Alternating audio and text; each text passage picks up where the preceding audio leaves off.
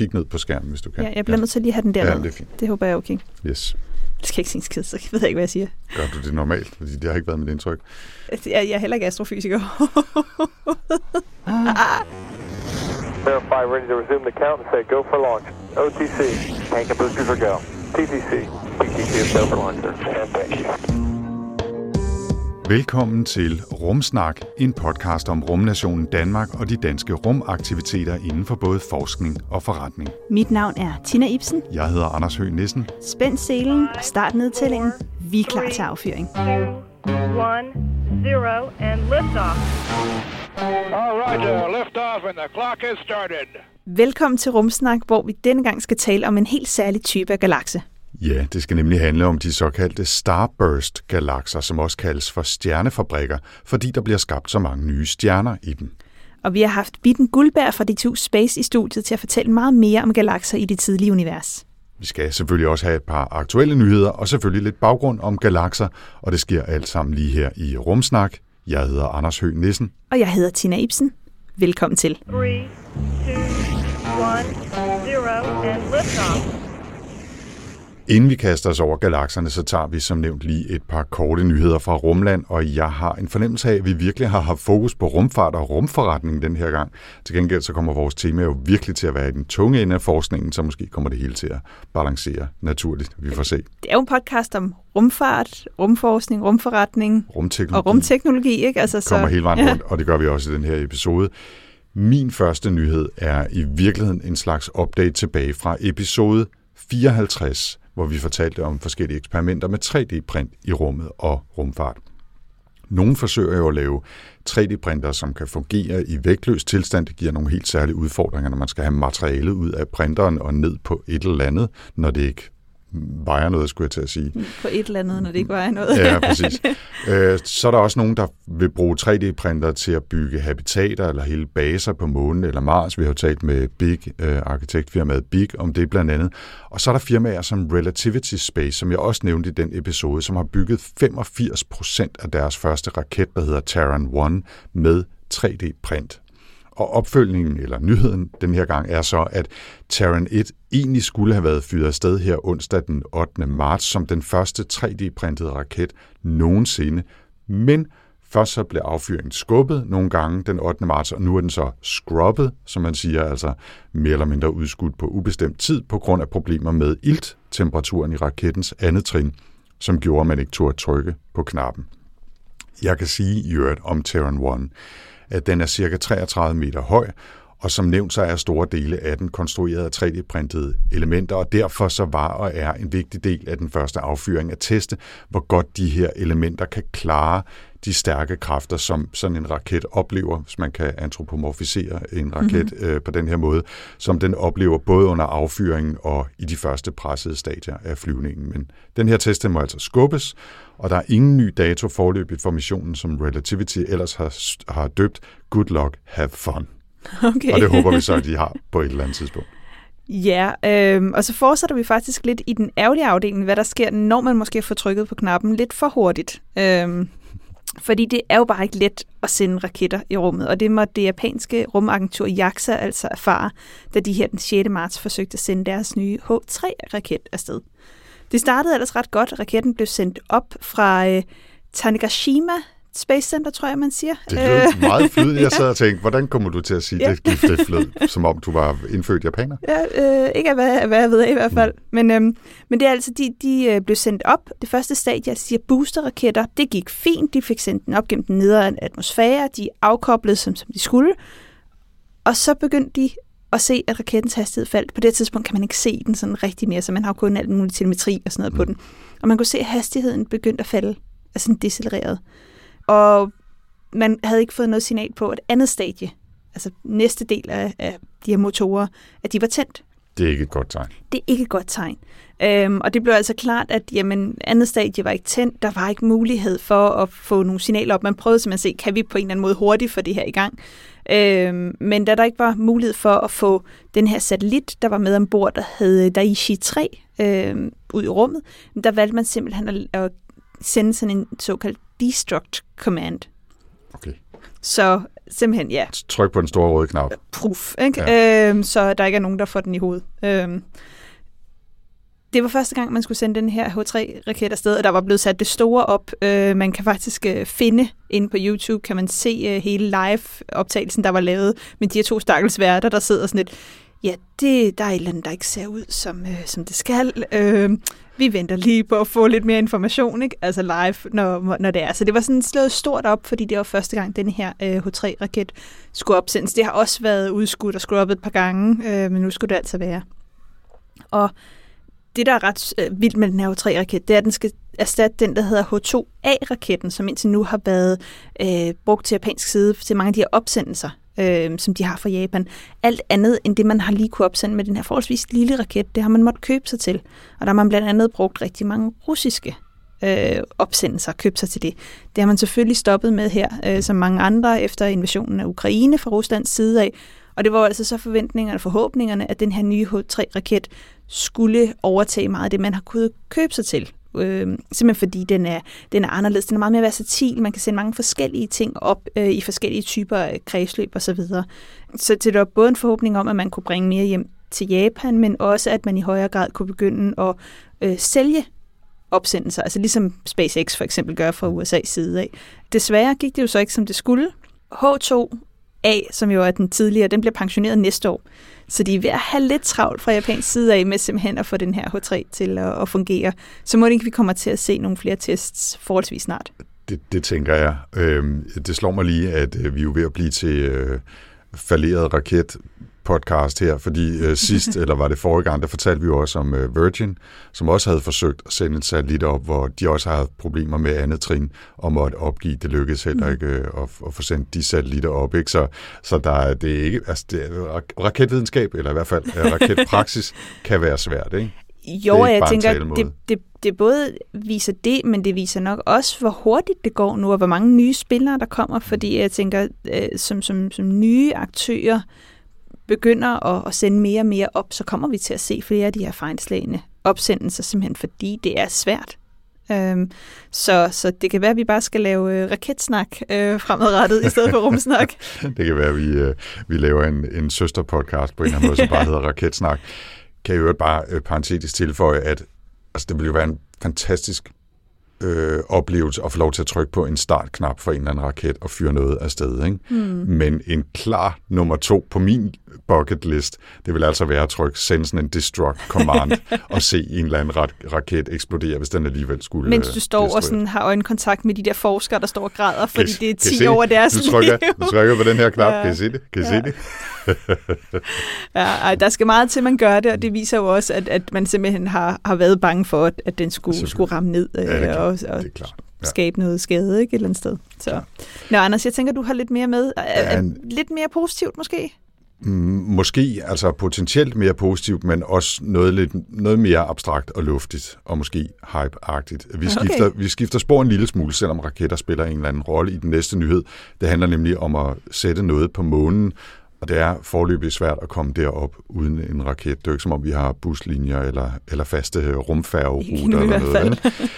Men nyheden er, at firmaet Lone Star Data Holdings, de har lige skaffet 5 millioner dollars i det, der hedder seed-finansiering. Og så sidder man derude og tænker, ja, men hvem er Lone Star Data Holdings, og hvad har de med rumsnak at gøre? Men det har faktisk noget med rummet at gøre, fordi Lone Stars lidt crazy forretningsidé er at lave datacentre op på månen. Okay. Fordi ifølge Lone Star, så er der behov for at lave datacenter, som både er godt beskyttet mod fysiske angreb, og altså både terror eller, eller folk, som ønsker at komme ind og stjæle det eller sabotere det på forskellige måder, og også øh, beskytte datacentrene mod store udsving i temperatur, fugtighed og vind og, og så videre. Og så samtidig have datacenter et sted, som ikke belaster jordens klima med et stort energiforbrug og varmeudledning og så videre. Og så tænkte de, de har kigget sig lidt omkring, og måske kigget lidt opad og tænkt, hov, der, er- Der er der er masser af plads, der er ikke noget deroppe, og der, er ikke nogen atmosfære, vi kan fucke op rigtig øh, endnu i hvert fald. Så Lone Star har kontrakt med to andre firmaer, som hedder Intuitive Machines, dem har vi hørt om tidligere, og et firma, der hedder Skycorp, om at flyve to missioner til månen allerede i år. Og de 5 millioner dollars, de lige har fået i seed-kapital, de skal altså sørge for, at den plan kan blive til virkelighed. Intuitive Machines skal sørge for flyvningen. De har også tidligere været involveret i at placere noget Jeff Koons kunst på månen. Der tror jeg, vi har snakket om Mm, tidligere. Det har vi, ja. Skycorp, de skal stå for selve serverne i det her datacenter. De har også stået for at lave den webserver, som kører på den internationale rumstation lige nu her. Så planerne har vi, har vi kendt et stykke tid, øh, men, men nu har de altså fået penge til at forsøge at føre det ud i livet og håber at kunne gøre det allerede her i 2023. Jeg synes ikke, 5 millioner dollars lyder meget for det. Nej, men mm, altså, så kan man, hvis, hvis Intuitive Machines allerede har planer om nogle flyvninger, hvor meget koster det at få sendt en satellit op? Det koster ikke nødvendigvis mere end 5 millioner dollars? Det kommer jo an, men hvis den skal til månen, er det dyrere, tænker Ja. jeg. Der er vel også noget landing og sådan altså, nogle ting. det, de kan være, at de har haft noget ekstra kapital, eller regner med at rejse noget mere, men det, Ja. ja. det er i hvert fald, så, så satser de på at gå, gå videre med de her planer nu. Ikke? Og jeg, altså, jeg, jeg synes simpelthen, jeg er lidt splittet her, ikke? fordi på den ene side, så er det virkelig cool. Altså, og jeg, jeg synes, at altså et datacenter på månen, jeg ved ikke, hvor fantastisk meget mening det giver ud over hypen, men potentielt set kan det på sigt godt give mening, fordi mange af de her datacenter, de er jo mere eller mindre automatiseret i forvejen. Og ja, så vil det være godt beskyttet, og ja, vi behøver ikke bekymre os om varmeudledning, og hvis man smider et par solpaneler op, så er der også en rimelig chance for, at man kan holde det kørende i lang tid endnu. Ikke? Jo, men jeg tænker beskyttet og beskyttet. Altså, vi har jo også store temperatursvingninger på månen. Høj stråling, mm. øh, altså Det falder også hele tiden ting. Ja, ja, præcis. præcis ikke? Altså, Så, så jeg ved ikke, hvor, altså, det er beskyttet mod fysiske angreb stort set, medmindre man virkelig har mange for penge. nu i og, hvert fald. ja, præcis. Ikke? Men, jeg- men et eller andet sted, så synes jeg, at jeg godt kan lide, at det peger frem mod en fremtid, hvor vi tænker, jamen vi har habitater og baser deroppe, og ligesom NASA jo også har lavet en aftale med Nokia om, at de skal lave mobilnetværk, mm. så man kan koble sig på det her intergalaktiske internet, som de kalder det, selvom det forløbig er ret meget begrænset til vores eget, eget lille solsystem her. Ikke? Så synes jeg faktisk, at det giver god mening at have en eller anden form for øh, datacenter deroppe, fordi der vil blive samlet en masse sensordata og data om fra den forskning, der bliver lavet deroppe og alt muligt andet, i stedet for at, at skulle øh, kun sende det ned, så kan man lave en backup der. Og ja, kan altså, så på den måde giver det jo giver det fin mening, øh, men jeg tænker bare sådan, ja, jeg kan, ikke, jeg, jeg, jeg kan godt se, det er beskyttet mod mennesker, for nu i hvert fald, men, men Der er en masse andre der ting. er bare nogle andre ting. Ja, Ja, præcis. ikke? Jeg vil vurdere, at der er en 67 til 88 procent chance for, at det her aldrig bliver til noget. Men jeg synes, det er en sjov historie 67 til alligevel. 88, jeg kan ja. godt vide, hvor du har det tal fra. Det er, det er, jeg, jeg er så tunet ind på, øh, på månebranchen, at, at det kan jeg sige meget præcist. Øhm, skal vi lige øh, kort have en sidste nyhed med øh, i talende stund? Mm. Så venter vi på, at Crew 5 kommer tilbage fra ISS. Og- Ja, det var den her Soyuz øh, ikke? Øh, der blev ramt af, hvad man mener er en mikrometeorit, og så var der jo hele det her med, at jamen, man havde faktisk kun én escape-bot, og der var, der var den her varmestyring på Soyuz, som gjorde, at, øh, at det ville blive hvad det, men 40-50 grader varmt for astronauterne, de skulle ned. Ikke sådan nødvendigvis dødbringende, bare virkelig ubehageligt. Virkelig altså, ubehageligt, ja. Øhm, så det, der er sket siden da, det er jo, at nu er den blevet skiftet ud, den her Soyuz. Og efter planen skulle de komme ned i ja, midt-slut marts. Og man har jo så skulle vente for, at Crew 5 kunne komme ned til, at Crew 6 var kommet op. Så der er sådan en hel ting med alle de her forskellige, der har skulle op og ned og frem og tilbage. Ja, totalt Men altså, rumtetris i Ja, præcis. Ja. Og Crew 6 er jo det sidste hold inden Andreas, som øh, skal sendes op her efter sommerferien med Crew 7. Øhm, så derfor har det jo så været igen også, jamen i det Crew 5 er blevet skubbet, Crew 6 er blevet skubbet, Soyuz er blevet skubbet, altså hvad, hvad havde det så betydning for Andreas? Så vi har ikke fået en ny dato endnu, det hedder stadig sådan, altså midt mart, øh, august hedder det for, for Andreas. Det kan godt være, at det også bliver skubbet et par uger, det får vi nok noget mere at vide om ja. inden for, for de næste par uger her. Og det er jo derfor, vi er, går så meget op i, om øh, bestemte astronauter øh, er på ISS eller er kommet tilbage fra ISS, fordi det alt sammen kommer til at have en knock-on-effekt, som det hedder på nydansk, Mm. for hvornår Andreas bliver launchet. Ja. Og så ville det jo ikke være en rigtig rumsnak, hvis der ikke var bare lige en enkelt lille bonushistorie den her gang. Mhm. Der er det bare i gåsøjne en artikel hos BBC Future, som har spurgt præcis, hvor meget det egentlig larmer, når en af de virkelig store raketter bliver fyret af. Jeg vil ikke afsløre mere her, udover at det i hvert fald nok er en god idé ikke at stå for tæt på. Hvis du vil vide mere om det, så finder du et link til BBC Future-artiklen i show notes til dagens episode. Ellers så kan man skrue virkelig meget op nu, og så kan vi lave sådan... Kan man ikke gøre det sådan? Så har man Den- en fornemmelse. Den står, den står for egen regning. Tina Saturn 5 Ibsen. Øh, bliver fyret af. Okay, it's a nice ride up to now. Og så er det blevet tid til dagens emne. Det skal handle om starburst-galakser, som er galakser, hvor der sker en meget voldsom stjernedannelse, og der bliver skabt op til 100 gange flere nye stjerner i de her stjernefabrikker, som man også kalder dem, end i en gennemsnitlig galakse. Ja, der er jo altså stadig meget, vi ikke ved om galakser, men det er tydeligt, at galakser udvikler sig med tiden. Men hvordan, det er altså stadig uvist. Øh, dengang jeg havde øh, Astro 2 om galakser, da jeg gik på universitetet. Astro 2? Altså, det var Astro 2, det var om galakser. Øh, der lærte vi, at øh, galakser de vokser så større ved at støde sammen. Så det, vi starter med at få dannet små galakser, de sådan støder sammen, vokser sig større, større, større. Og der er også noget, der tyder på, at, at det er det, der sker, fordi vi kan se blandt andet sådan nogle... Øh, stjernehobe, øh, der ligger som grupper af stjerner, der roterer i alle mulige mærkelige retninger ind i Mælkevejen for eksempel. Det tyder på, at der i hvert fald er noget, der er stødt sammen der, og den er vokset så større på den måde. Men der er altså også nogle teorier, der, der fortæller, at galakser, de bare altså dannes, store galakser bare dannes. Altså, så, så vi har en stor sky, den falder sammen, bum, stor galakse, altså ud af det. Ja. Øhm, og så bliver der dannet en masse stjerner her.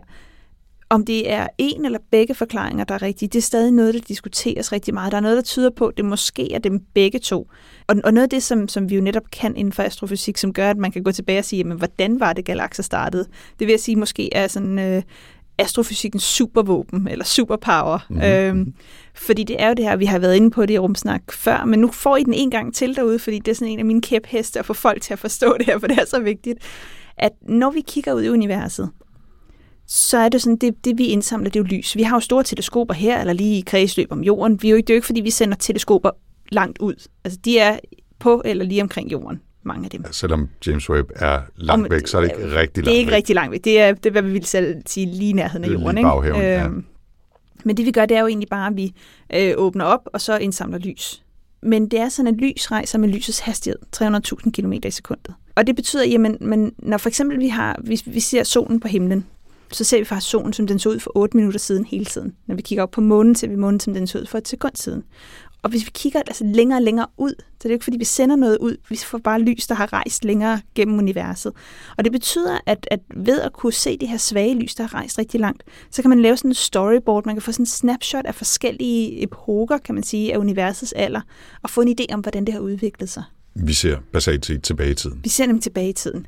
Øhm, og og det, er jo, det er jo noget der, af det, der gør, at man kan sige noget om, jamen, hvordan har universet set ud tidligere.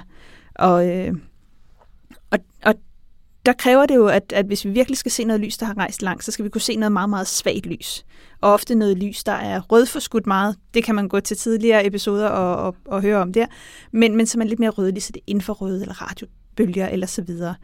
Øhm, og der fik vi jo et nyt teleskop mm-hmm. for ikke så lang tid siden, nemlig James Webb Space Telescope, øh, som observerer universet inden for rødt lys og har det her store spejl, så man simpelthen kan opdage meget, altså man kan opfange meget mere lys og meget svagere lys. Og noget af det, som har været vildt, det er, at allerede nu, efter ikke engang et års øh, science-operationer med, med James Webb, så har man altså fundet en række af de her galakser i det tidlige univers, sådan for 13,5 milliarder år siden, som de så ud på det tidspunkt, der er meget større, end de burde være. Mm. Så man, man kalder dem sådan universe breakers øh, på, på godt sådan øh, hyped sprog. Ikke? Mm-hmm. Øhm, men simpelthen fordi de er alt for store, alt for tidligt i forhold til, hvad man mener, de burde være. Øhm, så der er nogen, der, der mener nu, at jamen, kosmologer og astrofysikere, der arbejder med de her altså, tidlige eller store univers, de bliver nødt til nu at gå tilbage til tegnebrættet, simpelthen at tage et kig på, jamen, de her teorier, som jeg lærte i Astro 2, det kan godt være, at, øh, at de ikke holder måske på samme måde alligevel. Og er det sådan, at alle galakserne er store, eller, eller hvad der er egentlig sket? Ja. Øhm, så, så det her med at forstå galakser og deres udvikling har altså en kæmpe stor betydning for vores forståelse for universet. Ja, og lige præcis, altså, som, som du fortæller om det her med at, at kunne se tilbage i tiden og kunne se stadigvæk længere tilbage i tiden efterhånden, som vores værktøjer bliver bedre, vi får mm. uh, James Webb derop og så videre. Det er jo også vigtigt, når vi taler om de her starburst-galakser, for det ser ud til, det er i hvert fald noget af det, vi gerne vil vide, at vi har at gøre med en særlig fase af galakser. Altså de gennemgår en form for øh, teenage-liv, hvor de pludselig vokser helt vildt meget, eller rettere i den her sammenhæng laver helt vildt mange stjerner, og at mange galakser går gennem den fase. Men det er først ved at være nu, vi for, for alvor kan se tilbage til rigtig mange galaksers teenagefase, mm. og derfor finde ud af, om det er noget, der er almindeligt, eller det er et lille antal galakser, der, der arbejder sådan. Og det er spændende øh, at kigge på de her galakser og bruge dem til måske at lære noget mere om, hvordan galakser udvikler sig generelt. Og for at fortælle os meget mere om de her øh, starburst-galakser, stjernefabrikker, de bliver også kaldt submillimeter-galakser, øh, fordi det er der, man, øh, det spektrum, man observerer dem i. Der har vi altså taget en snak med Bitten Guldberg fra DTU Space. Hun har beskæftiget sig med galakseforskning i mange år, først på Københavns Universitet, så i München, hvor hun lavede Ph.D. på det europæiske sydobservatorium ESO. Så var hun fire år i England og endelig en periode i Göteborg, inden hun så i 2021 vendte tilbage til Danmark. Og hendes fokus, Bittens fokus, har altså hele tiden været galakser. Og for nylig, der har hun så modtaget, og vi kan sige et lille tillykke herfra, tillykke, øh, et Willum Young Investigator-legat, som giver hende mulighed for også at starte sin egen forskningsgruppe netop om de her starburst-galakser, stjernefabrikker eller submillimeter-galakser. Og det fortæller Bitten Guldberg meget mere om her. 5, 4, 3, 2, 1, 0, and liftoff. Altså, de eksisterer et eller andet sted mellem 8 og 11 milliarder år siden. Det er der, man sådan ser flest af dem. Øh, og ligesom at øh, vi mennesker går igennem et liv, hvor vi udvikler os fra barn til teenager, puberteten til voksen, så udvikler galakser også. Så de, de bliver født, og så lever de simpelthen et liv. Og man, den her stjernedannelses øh, aktivitet, den booster sig i det her øh, starburst-område. Øh, og det, det kan man sådan uh, sammenligne lidt med sådan teenageårene, hvor du har en masse hormoner, der farer rundt, og der er tømmermænd på loftet, jeg ved ikke hvad. øhm, og det, det er lidt, der sker en hel masse i de her galakser øh, på det her tidspunkt. Så de er sådan, øh, ja, teenagerne i deres udvikling i den forstand. Yes. Altså Starburst-galakser, det, det, de er altså defineret af, at der sker rigtig meget stjernedannelse. Ja. Hvis vi sådan lige skal, skal dykke ned i, i stjernedannelse, altså hvad kommer det så af, altså når vi kigger på det sådan galaktisk? Ja, så de her galakser de producerer så stjerner mellem 10-100 gange hurtigere end vores Mælkevej for eksempel. Og det vil sige, at de er rigtig gode til at omdanne gas og støv til stjerner. Så du skal have rigtig store mængder af gas og støv til at lave stjerner. Og det er blandt andet det, der gør dem mystiske. For der er så meget støv, så vi har rigtig svært ved at se stjernerne. Det er simpelthen sådan udslukket lyset fra stjernerne. Det kan vi ikke se. Og det er også fantastisk spændende, fordi nu har vi jo James Webb-teleskopet, som faktisk kan begynde at se de her stjerner. Så det bliver også spændende at se, hvordan, hvordan kommer vi øh, fra støvet og gassen til, til, øh, til stjernerne. Ja, så, så indtil nu har det været sådan nærmest det, man har set, er bare sådan nogle støvklumper. Ja, Præcis. Øhm. Det, det, man meget populært kalder blobology, fordi de har, ja, fordi vi, de, de, vi har haft nogle observationer indtil nu, øh, som har været meget lav oplysning. Det vil sige, at man ikke kunne se ret meget detaljer i de her. Så det har været sådan nogle blobs og udefinerbare blobs i virkeligheden. Du kan måske gennem en lille øh, idé om formen, men vi begynder nu at komme til en, en æra med nogle store teleskoper, hvor vi kan begynde at opløse dem og begynde at se nogle flere detaljer.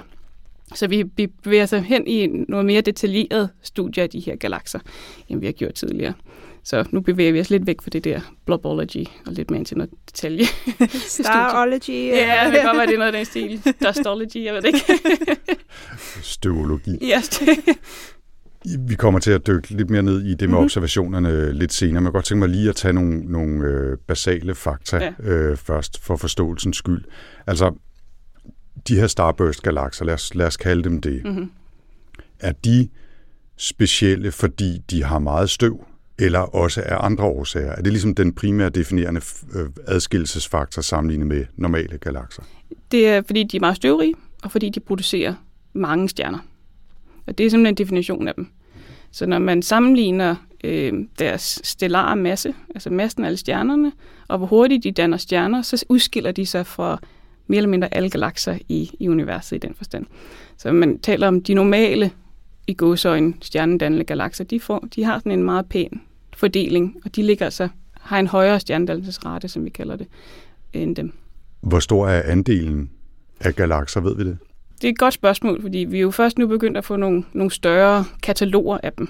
Det har været meget sparsomt. Inden for de sidste 10 år, der er de her kataloger vokset gevaldigt. Men stadig en lille procentdel i forhold til, hvad vi ser af, igen, gåsøjne normale galakser. Øh, men de har en stor påvirkning på øh, universet i den tid, hvor de, de lever. Du sagde en lille procentdel. Er det øh, en, eller er det 10? Eller er det... Det, det er nok snarere noget omkring de en, fordi vi, vi snakker om nogle kataloger, som måske har nu et sted mellem 1500 og 2000 galakser. Men hvis du snakker om normale galakser, så er der jo utallige næsten, ja, ja. og vi har mange store kataloger, det, så det er en meget lille procentdel i virkeligheden. Det er ret interessant. Ja. Øhm, og så øh, bliver du også nødt til lige at forklare, Bitten, øh, når vi taler om, at stjerner bliver skabt, og du sagde, at det sker ud af de her store støv- og mm. gasmængder. Kan du lige kort løbe igennem processen også, bare så vi får den del jo, med? sagtens. Så øh, man har de her, det man kalder store molekylære skyer, så man har en masse gas, der ligger i nogle klumper simpelthen. Øhm, og på et tidspunkt, så begynder de at kollapse under deres egen vægt. Øh, og det, altså det tager tid. Det er ikke noget, der sådan lige sker over et par dage eller et par år. Det tager rigtig lang tid. Øh, og jo mere de kollapser, jo tættere bliver gassen. Og så stander de det, man kalder en protostjerne på et tidspunkt. Øhm, og protostjernen udvikler sig så videre til en stjerne. Og når det, det er en stjerne, det er der, man starter den her nukleare fusion i kernen. Det er det, vi har inde i solen, som simpelthen driver solen. Solens atomkraft kan være i den forstand. Øhm, og, og det er så de her skyer, man kigger på. Øh, så det er, det er formationen af de her store skyer, der kollapser. Det, det er det stadie, som vi sådan kigger på, når vi snakker om stjernedannelse. Og lige opfølgende, Bin, når vi taler så om, at der bliver skabt flere stjerner i de her starburst-galakser, så er det fordi, der kommer flere af dem, men bliver de også skabt hurtigere end normalt?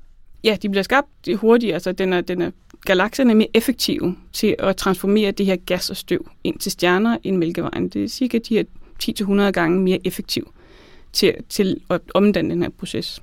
Så der kommer flere af dem, og de kommer hurtigere? Ja. Alright. Ja. Ja, så, så noget du også sagde tidligere, det var, at de her øh, starburst-galakser, det er nogen, der altså ligger langt tilbage mm-hmm. i tiden. Vi ved jo, når vi kigger længere ud, så kigger vi længere tilbage i tiden. Så derfor så finder vi ikke så mange af de her starburst-galakser lige i vores område, fordi det er nyere galakser, mm-hmm. vi ser. Men, men hvis vi så går tilbage, regner vi med, at de fleste galakser har været igennem sådan en fase, eller er det nogle få, der har været, og det er derfor, de har været svære at se? Ved man egentlig det? det teorien er, at de fleste galakser gennemgår sådan en udvikling, hvor det her starburst er sådan et stadie, de gennemgår. Den her pubertet nærmest. Øhm, men det er kun ved, at vi virkelig understøtter dem mere, vi ved det. Fordi de er rigtig svære at reproducere i øh, simuleringer. Fordi der er så få af dem. Og vores simuleringer er simpelthen ikke store nok til at kunne fange så mange, som vi i virkeligheden ser. Øhm. Ja, det ved jeg netop, øh, når du siger det, Bitten, det er noget, Anders han har et øh, spørgsmål til, for det er noget, vi har diskuteret, før du kommer i dag. Ja, det gjorde vi nemlig. Øh, jeg, jeg har været enormt fascineret af det her med at simulere øh, galakser, eller øh, galaksehobe, eller i nogle tilfælde jo nærmest hele universet, ikke? Og synes, at det er en ret spændende, et ret spændende nyt værktøj for forskningen.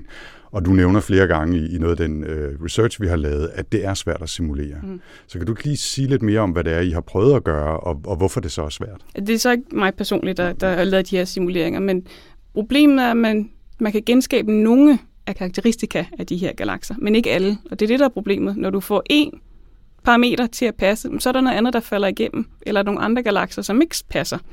Og det er det, der er svært at få, få tunet, han har sagt, startparametrene, sådan så udfaldet bliver det, som vi ser. Og det er det, der har været svært for dem, øhm, dem der simulerer. De, jo, de gør et stort stykke arbejde, det må man sige. Øhm, men der er nogle simuleringer, som kommer tættere og tættere på. Øhm, og det er blandt andet noget med, hvordan støvet udvikler sig, og hvordan støvet gror i de her galakser, som kan måske have et clue til, hvordan vi får, får nok af dem, han har sagt, i vores simuleringer.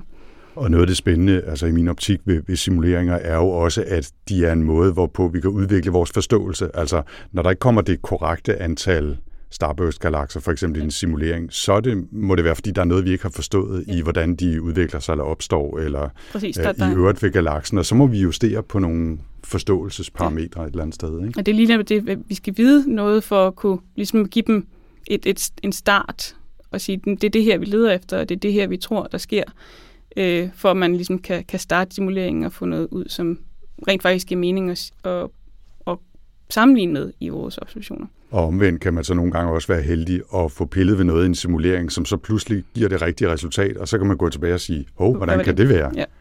Og det er, jo, det er jo super spændende. Ja, helt sikkert. Men er det så, altså for lige at bore øh, en ekstra gang i det, Er det, det er simpelthen, fordi der ikke er nok derude, at, at vi ikke har nok øh, data om dem, eller observationer af dem, at vi simpelthen ikke kan lave øh, simuleringer, som er korrekte nok. Kan man sige. Øhm, det, det har jo noget at gøre med, at vi har været begrænset af de observationer, vi har haft af vores teleskoper. Øhm, de sidste 10 år har vi jo så haft det her meget store øh, teleskop i Chile, der hedder ALMA, øh, som jo består af 66 antenner. Og når man sætter de her antenner sammen, så kan man få en langt højere opløsning. Og det betyder, at vi kan begynde at studere ja, detaljerne i de her galakser. Og det er dem, vi skal have, fordi de her store blobs, det, vi kan få nogle parametre, som er simpelthen hele galaksen, så man kan måske få en temperatur af gassen, men det er altså al gassen i galaksen, man får i én temperatur. Øh, og det kan man godt sige sig selv, at det er nok ikke rigtigt. Der er nok flere temperaturer af gassen i galaksen, fordi det er nogle store objekter, ikke? Det vil svare til at kigge på København og så sige, det er en, det er en person. Ja, præcis. Øh, det, det siger os ikke særlig meget Nej. om alle de mange mennesker, der kommer, kommer omkring på gaden. Helt, helt præcis, ja. Mm. Og, og der er de her nye observationer, det, eller nye instrumenter og teleskoper, det gør os altså mere i stand til at lave nogle mere detaljerede øh, observationer. Ja, og, og nu nævner du Alma som, som et instrument, man har kunne bruge. Øh, hvad har Alma kunne fortælle lidt mere? Øh, for eksempel om andet end bare en fælles temperatur, kan man sige. Øhm, Alma har et stort øh, indtryk i, i studi- studiet af de her øh, galakser. Øhm, blandt andet har vi kunne se, at der er nogle gange mere end én galakse. Når man har de her meget lav opløsnings øh, blobologies, blobs, øh, så kan man ikke se, at der faktisk måske er mere end en, der ligger der. Øh, men de her høje opløsninger, så kan du begynde at separere dem. Og det er også interessant, for nogle af dem her, de har så en ven, der ligger ved siden af. Og er den ven så rent faktisk en ven, eller ligger den længere væk? For det, det kan vi jo ikke se i virkeligheden. Øhm, og så kan vi også se noget med deres former og deres størrelser. Og de er langt mindre, end man umiddelbart skulle tro. Øh, men vi har også ideen om, at det, det, vi ser i det her støv, det er langt mere kompakt.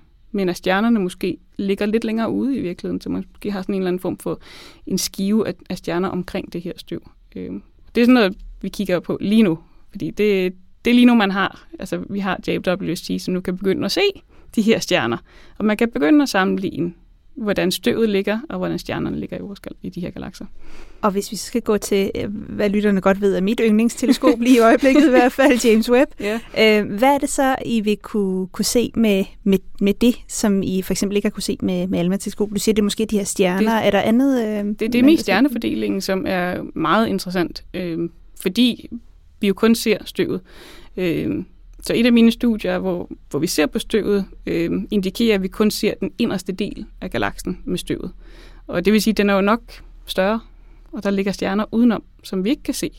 Men hvordan ligger de stjerner? Ligger de i sådan en eller anden form for skive med, med spiralarm, ligesom vi har med vores mælkevej, eller er det sådan en eller anden form for kaos af stjerner, der bare sådan ligger, fordi man har haft det her kosmiske sammenstød mellem to galakser, så det er bare sådan en irregulær øh, form, eller det, det ved vi ikke helt endnu, men det er sådan noget, som James Webb kan, kan hjælpe os med at besvare. Og er der så tid til, at de netop kan gå ind og observere det, eller er der... Jeg tror, der er nogen, der har søgt tid på det. Ja. ja. Og lige for at få det med også, øh, når vi taler James Webb, men også i virkeligheden Alma, altså hvad observerer I og vi Starburst galakser i, altså hvilket spektrum, øh, hvad er det for nogle data, I får? Så ALMA, det er det, der hedder millimeter eller submillimeter, så det er de lidt længere bølgelængder.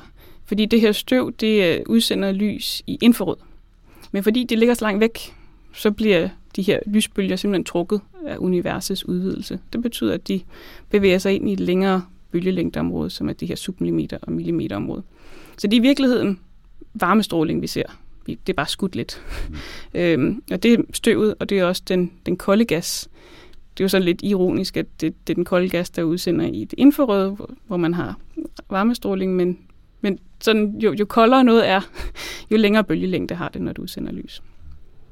Og James Webb er jo så infrarødt. Det er så Ja. nære, info, ja, nære infrarød, så det er lidt kortere bølgelængder, øh, men stadig så langt, vi kan, vi, vi, vi kan se stjernerne, han er sagt. Men I kan så for eksempel ikke se gassen øh, Nej. i dem? Nej. Nej, det, det, er, det, det er mere til Alma, man ser, man ser gassen i dem.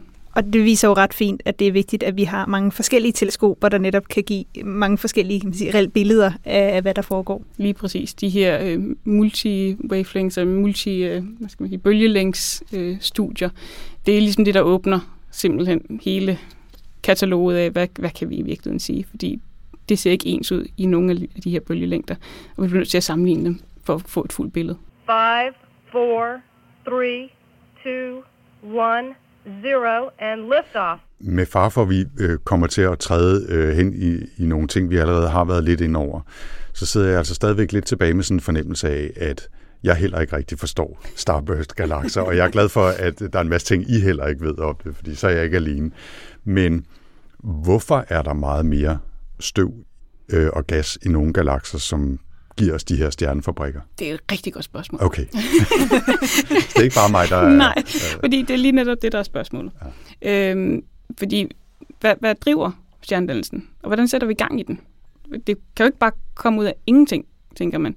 Øhm, der har været teorien om, at de her, det der, man kalder major mergers, det vil sige sådan kosmisk øh, sammenstød af galakser. Så man har galakser, store galakser i virkeligheden, der støder sammen. Ja, det betyder, at man ligesom får komprimeret gassen og støvet og få sat gang i de her stjernedannelser. Og det her sammenstød betyder, at man tilfører rigtig meget gas og støv. Men de her mere moderne observationer, vi har nu med de her former, som virker lidt mere til at være mere normale galakser i gåsøjne igen. De her med, med en skive af gas og støv. Og, og så, virker, så virker den her, det her sammenstød ikke rigtig mere, fordi det vil ofte øh, ende i et, ja, en, en kaotisk form. Øh, så det stiller i virkeligheden et, et, et endnu større spørgsmålstegn ved, hvad driver det? Det kan så være en form for kannibalisme i virkeligheden. Man har en lidt større galakse, som er den her Starburst-galakse, og så har den nogle små venner omkring sig, som simpelthen bliver spist løbende. Og det er så det, der holder gang i stjernedannelsen, fordi det er det, der tilfører gassen og støven. Så den kan bevare sin form og ikke bliver en stor Præcis. kaotisk bunke, fordi det er to yes. cirka lige store, der er stødt sammen, men en stor, der opsuger nogle mindre. Yeah. Og derfor kan den bevare en form og egentlig ligne en mere normal galakse. Ja, og så, men ja, ja. og så bliver det kompliceret, så vi, vi ved, at nogle af dem er de her sammenstød øh, men ikke alle sammen. Så det, det er ligesom om, vi har åbnet en, en dør til at måske se et, et eller andet form for spektrum af, hvad der i virkeligheden driver de her øh, galakser. Ja, så kommer man vel også ind og snakke om, altså, hvordan vi kan have, fordi det her i det tidlige univers, hvordan kan vi have så store galakser i det tidlige univers? Det ved jeg er noget af det, man også øh, ja. arbejder med lige nu. Ja. Og det er også det, James Webb stiller nogle spørgsmålstegn ved, fordi man finder nogle meget fjerne galakser, som umiddelbart virker til at være, være lidt for massive til deres alder. Øhm, så ja, det, det, det er et godt spørgsmål, og jeg, jeg tror, det er derfor, man, der er, jeg tror, der er en eller anden form for spektrum af forskellige drivmidler til at drive den her intense stjernedannelse. Jeg har sådan en fornemmelse af, og nu udtaler jeg mig som lægmand her, ikke? men altså, at meget naturligt, jo mere vi kigger, eller jo dybere vi kigger, også med nye redskaber som, øh, som James Webb og så videre, jo, jo mere detaljeret bliver det også, mm-hmm. og jo større spektre bliver der af det. Mm. Altså det er jo nærmest fraktalt på en eller anden måde. Ikke? Altså, øh, når så kigger man lige et niveau længere ned, når, så er der pludselig tre forskellige slags galakser øh, inden for det her, som vi troede kun var en, og så videre. Altså den her øh, blob-forståelse yeah. af universet bliver mere og mere detaljeret, også i kraft af, at vi får større viden, og selvfølgelig også bedre instrumenter. Ikke? Og, og det samme gælder her. Ja, helt sikkert, at min forskere astrofysikere er virkelig glade for at putte ting i kasser.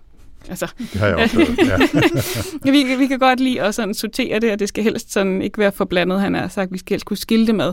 Men vores, vores moderne teknologi gør i virkeligheden, at vi ser diversiteten i galakserne.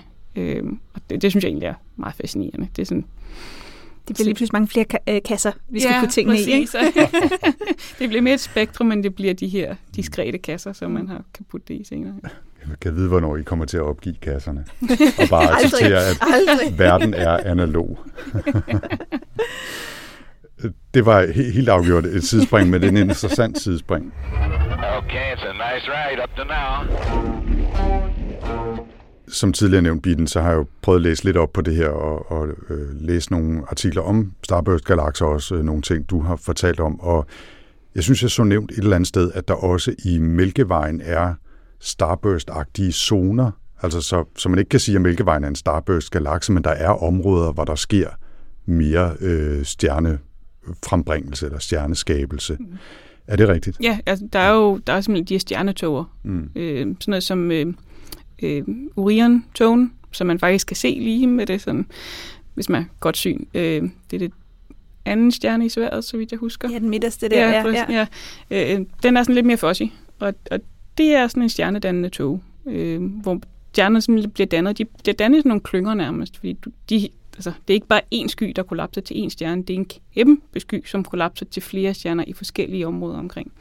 Og kan vi bruge det til at lære noget, som kan hjælpe os med at forstå Starburst-galakser? Altså, det kan hjælpe os med at forstå stjernedannelsen, det vi observerer. Fordi det vi observerer i vores egen galakse, øh, og også i galakser tæt på os, kan vi jo så sige, okay, men det er jo så sådan, stjernerne dannes. Hvordan kan vi så se det i vores galakser længere væk? Øh, sådan noget som øh, carbonmonoxid er et meget øh, populært molekyle til at observere. Fordi det er ret simpelt, så det eksisterer næsten i alle galakser, i, for at sige i alle galakser. Øh, og det, det er forholdsvis nemt at observere, øh, også sådan rent skær teknisk. Så det er en, en meget populær linje. Og det, det kan man jo sammenligne med de, de observationer, der er i, i vores egen galakse, og finde sammenhæng. Ja, så, så vi observerer simpelthen, kan man sige, fødselsraten i store skyer ja. i, i Mælkevejen. Men hvordan, altså når, når vi har haft reelt bare en blob, eller, eller noget, der ikke altså, har været sådan lidt for at sige mærkeligt derude, hvordan øh, estimerer man en stjernedannelsesrate sådan et sted? Altså, og hvordan kommer man så hen til at sige, det her må være sådan en starburst galakse, altså hvor der sker virkelig meget stjernedannelse? Det er afhængigt af, hvor, hvor lysklare de er i forskellige bølgelængder. Så ofte så tager man øh, og måler lysklarheden i forskellige bølgelængder, som ofte er, hvor man ser støvet simpelthen. Det er ikke kun én bølgelængde, det er flere bølgelængder. Så har man forskellige modeller, som man tilpasser. Og den her tilpasning, der er en af parametrene, som man sådan kan, kan, kan tune. Det er altså stjernedannelsesretten. Øh, så, og det er også afstanden og temperaturen af støvet. Det er sådan de tre, der er sådan hovedsag. Så kan man estimere, hvor gode er de til at danne stjerner. Ja, så man kigger simpelthen, kan man sige, på de forskellige farver, ja. egentlig galaksen har, og ser. Øhm, og er det noget med, at nye stjerner har andre farver, måske, øh, siden man kan se det, eller hvordan? Øh? Det her er mest støvet, man kigger på. Okay. Fordi man kan ikke rigtig se stjernerne, så det er simpelthen støvet, der afgør, om vi synes, det er en starburst, eller ej i den forstand. Øhm, ja. Godt, og vi den her til sidst, så, øh, så noget af det, som, som man ofte hører, når man hører om galakser, det er jo, at vi bor i Mælkevejen, og vores store nabogalakse Andromeda, det er jo to galakser, der er på vej mod hinanden. Mm. Øh, når vi så har det her sammenstød to store galakser, vil vi så også se sådan en, øh, en starburst-periode, øh, øh, når de to støder sammen? Det er meget muligt, ja. Det kommer an på, hvor meget støv, der i virkeligheden, og gas for den sags skyld, der er tilbage på det tidspunkt. Men ja, det er, det er meget muligt, at den i hvert fald går igennem et, i hvert fald et mindre starburst-periode, øh, øh, om ikke større. Men det vil jo også, det vil faktisk ske mere end før de bare støder helt sammen. De har sådan en, en kosmisk dans næsten, før de sådan helt fletter sammen til en. Øh, og der kan også genereres øh, stjernedannelse i de her kosmiske danse. Ah, Og har man en idé om, altså hvis vi nu lavede som om, det ved jeg godt, jorden ikke er her på det tidspunkt, men hvis vi nu var her, altså ville, var det noget, man ville kunne se med det blotte øje, eller var der nogle af vores teleskoper, der ville gå fuldstændig amok i sådan en øh, periode? Det er et godt spørgsmål. Så stjernerne som sådan, de vil ikke kollidere. Det er mest gas og støvet, der vil kollidere. Øh, men det kan godt have en påvirkning på vores klima, for eksempel. Øh, altså mængden af gas og støv omkring os vil jo have en, en påvirkning. Og vi vil jo nok se en helt anden stjernehimmel og en helt anden nattehimmel generelt. Det er jeg ret sikker på, ja. Vi må sørge for at skaffe lidt ekstra finansiering til dig, så du også kan studere det, når vores ja. Øh, galakser støder sammen. Ikke? Jeg skal lige leve lidt længere, tror jeg. fem år overhovedet ikke nok. Vi tager fem milliarder. Bitten, tusind, tusind tak. Det var super, super spændende. Det var godt. 3, 2, 1, 0, and liftoff. Og det var altså her Bitten Guldberg fra DTU Space, der fortalte om Starburst-galakser. 5, 4, 3, 2, 1, 0, and liftoff. Og med det er Rumsnak landet for denne gang. Næste gang, der er vi live fra Odense, hvor vi kommer til at tale meget mere om begyndelser. Fra Big Bang til vores egen skabelsesmyter – det er altså den 16. marts, kun om et par dage, hvis du øh, hører den her episode, den dag den bliver udgivet.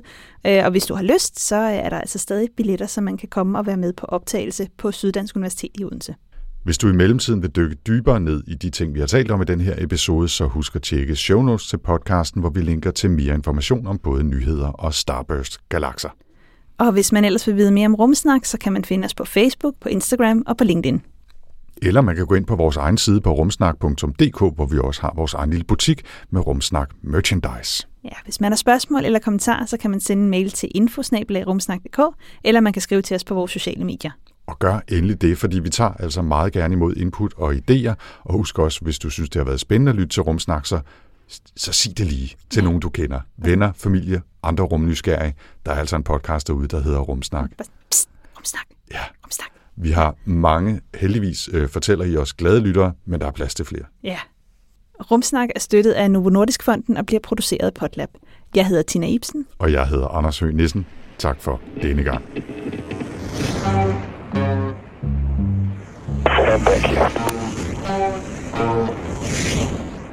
Og nu en SLS-raket. Okay, det kunne mikrofonen ikke lige.